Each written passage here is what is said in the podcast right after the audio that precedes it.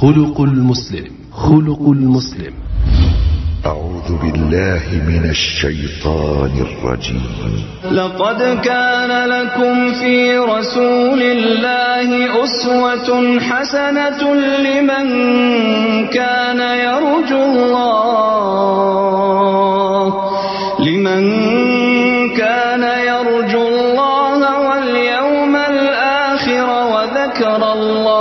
كثيرا. خلق المسلم خلق المسلم. السلام عليكم ورحمة الله وبركاته.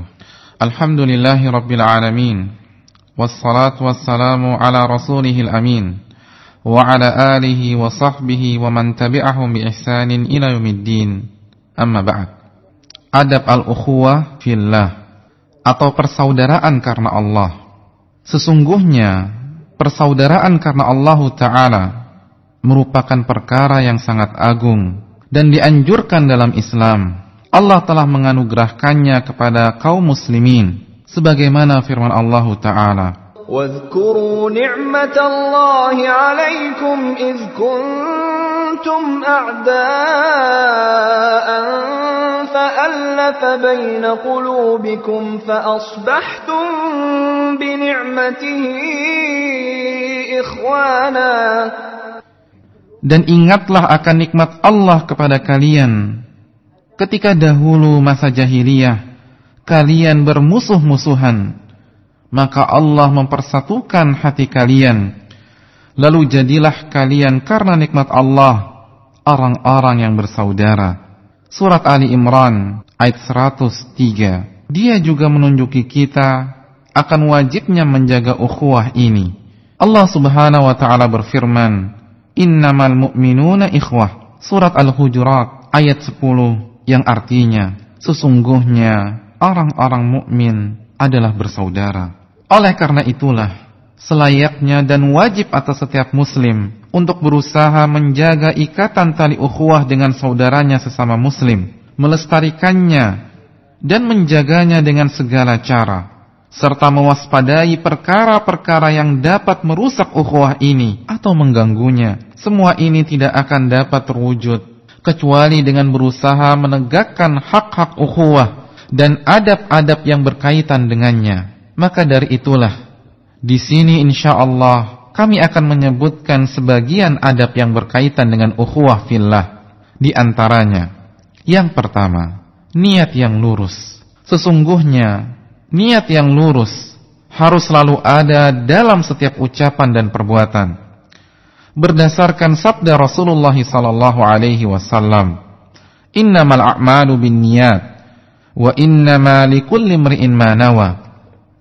Hadis sahih riwayat Al-Imam Al-Bukhari dan Muslim. Yang artinya sesungguhnya amalan itu tergantung pada niat. Dan bagi setiap orang apa yang ia niatkan.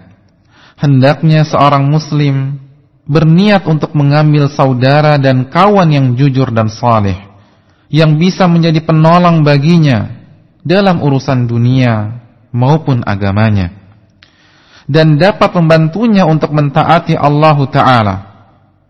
Dengan niat yang lurus ini Allah taala akan memberikan kepadanya taufik dengan kawan-kawan yang mengajaknya kepada kebaikan.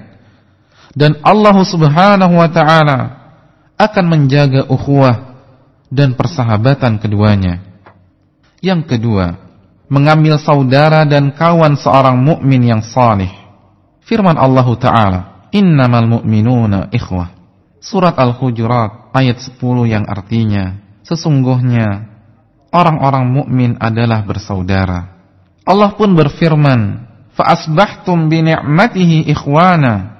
Surat Ali Imran ayat 103 yang artinya, "Lalu jadilah kalian karena nikmat Allah orang-orang yang bersaudara." Demikian juga sabda Rasulullah sallallahu alaihi wasallam, "La tusahib illa mu'mina." Hadis sahih yang diriwayatkan Imam Ahmad dan Abu Daud yang artinya, "Janganlah kalian bersahabat kecuali dengan orang mukmin. Adapun persahabatan dengan selain kaum mukminin, hal itu bukan termasuk cinta dan benci karena Allah. Bahkan hal itu menunjukkan kekurangan dan berbahaya dalam bab iman. Bahkan hal itu menunjukkan kekurangan yang berbahaya dalam bab iman. Persahabatan dengan selain orang mukmin akan membawa musibah di dunia dan akhirat. Musibah di dunia dikarenakan orang kafir atau fajir, yaitu orang yang banyak dosa, akan membahayakan orang yang ada di dekatnya.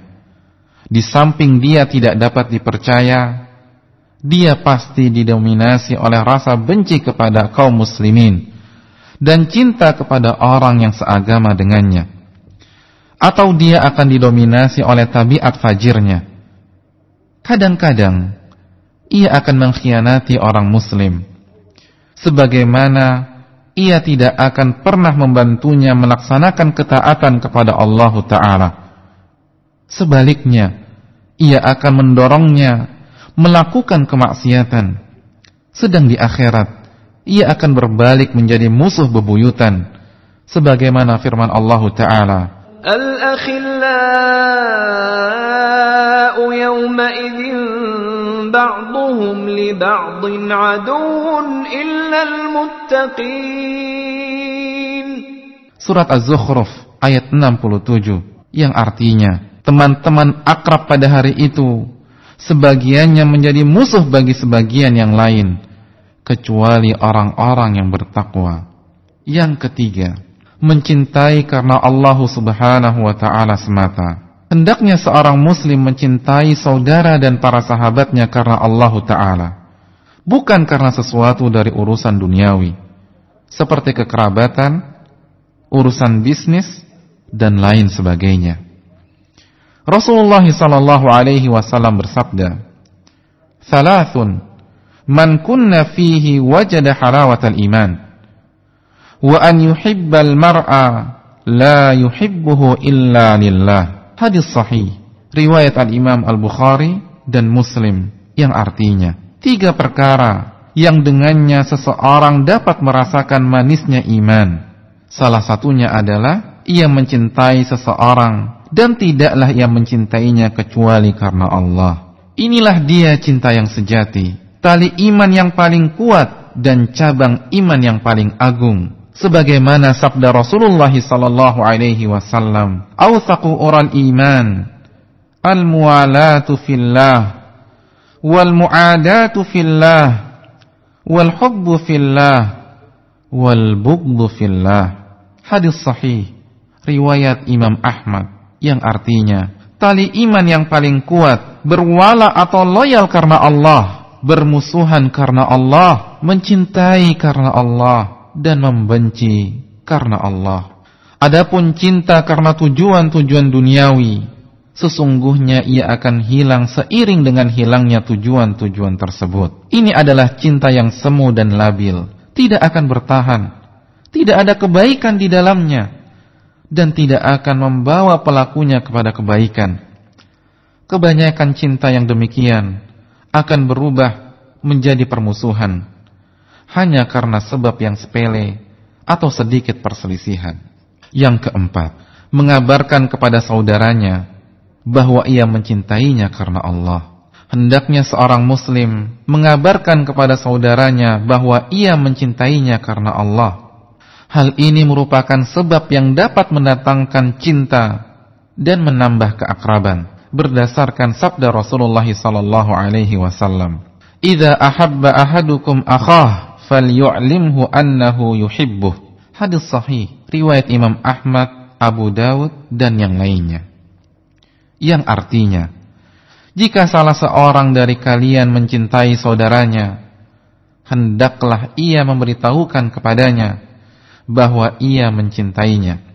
Bahkan disunnahkan agar ia mendatangi rumah saudaranya tersebut guna mengabarkan hal itu berdasarkan sabda Rasulullah sallallahu alaihi wasallam "Idza ahabba ahadukum sahibah falyatihi fi manzilihi falyukhbirhu annahu yuhibbuhu lillah." Hadis sahih riwayat Imam Ahmad yang artinya jika salah seorang dari kalian mencintai sahabatnya, hendaklah ia mendatangi sahabatnya tersebut di rumahnya dan mengabarkan kepadanya bahwa dia mencintainya karena Allah.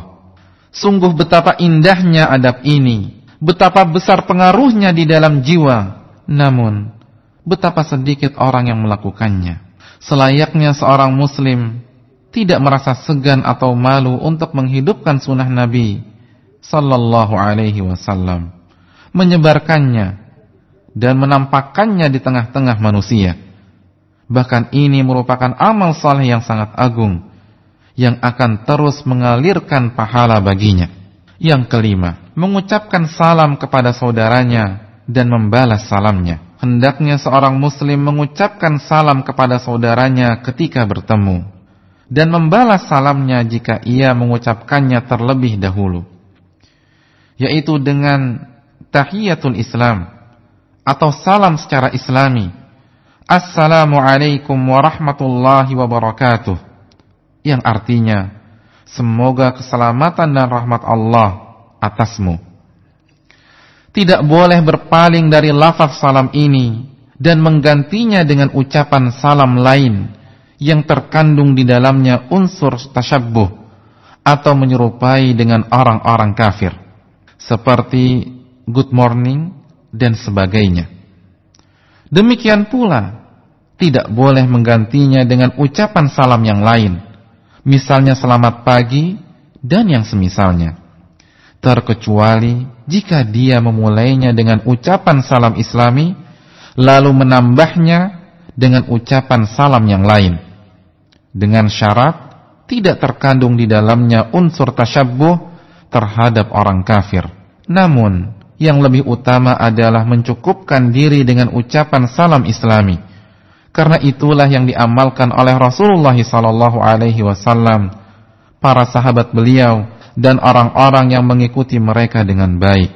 Dalil disyariatkannya adab ini dan selanjutnya hingga adab kesembilan adalah sabda Rasulullah sallallahu alaihi wasallam, "Haqqul muslim 'alal muslim sit." Qila, "Ma hunna ya Rasulullah?" قال إذا لقيته سلم عليه وإذا دعاك فأجبه وإذا استنصحك فانصح له وإذا عطس فحمد الله فشمته وإذا مرض فعده وإذا مات فاتبعه. Hadis sahih riwayat Imam Muslim yang artinya hak muslim atas muslim lainnya ada enam. Dikatakan, apa saja wahai Rasulullah? Beliau bersabda, ucapkan salam jika bertemu dengannya. Jika ia mengundangmu, maka penuhilah undangannya. Jika ia meminta nasihat kepadamu, maka nasihatilah. Jika ia bersin dan memuji Allah Ta'ala, maka ucapkanlah tashmid atau yarhamukallah. Jika ia sakit, maka jenguklah. Dan jika ia meninggal, maka iringilah jenazahnya. Yang keenam, mengucapkan tashmid ketika saudaranya bersin. Ketika saudaranya bersin, seraya memuji Allah, mengucapkan Alhamdulillah, hendaknya ia mengucapkan tashmid. Maka ucapkanlah kepadanya, yarhamukallah. Semoga Allah merahmatimu. Sebagaimana tersebut dalam hadis yang lalu. Hendaknya pula orang yang bersin tersebut membalasnya dengan mengucapkan yahdikumullah wa yuslihu balakum. Semoga Allah memberikan petunjuk dan memperbaiki keadaanmu.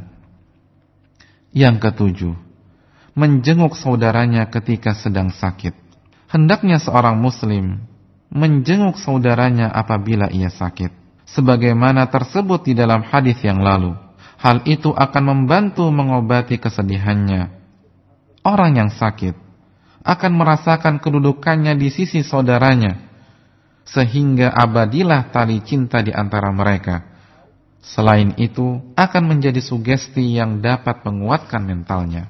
Ketika itu, hendaknya orang yang menjenguk tetap menjaga adab-adab menjenguk orang sakit. Yang kedelapan, memenuhi undangan kawannya. Hendaknya kamu memenuhi undangan kawanmu jika ia mengundangmu makan, baik ketika pesta walima atau pernikahan, akikah atau yang selainnya. Hal ini sebagaimana tersebut dalam hadis yang lalu. Memenuhi undangannya dengan syarat dalam acara tersebut tidak terdapat perkara haram yang engkau tidak mampu mengubahnya. Yang kesembilan, menasehati saudara dan sahabat. Hendaknya menasehati dengan nasihat yang tulus dan terkandung di dalamnya manfaat. Ketika saudara atau sahabat meminta nasihat darimu, engkau menasehati dengan nasihat yang mengandung kebaikan baginya dalam urusan agama maupun dunia. Sebab ini merupakan haknya atas dirimu berdasarkan hadis yang disebutkan pada bab kelima. Selain itu, hendaknya kamu benar-benar tulus dalam memberikan nasihat. Janganlah kamu mengkhianati atau menipunya, karena hal itu merupakan pengkhianatan kepadanya. Wabillahi taufiq. Wa sallallahu ala nabina Muhammad wa ala alihi wa sahbihi ajmain wa sallama tasliman kathira. Assalamualaikum warahmatullahi wabarakatuh. خلق Muslim. خلق Muslim. أعوذ بالله من الشيطان الرجيم. لقد كان لكم في رسول الله أسوة حسنة لمن كان يرجو الله. لمن كان يرجو الله واليوم الآخر وذكر الله كثيرا. خلق المسلم. خلق المسلم.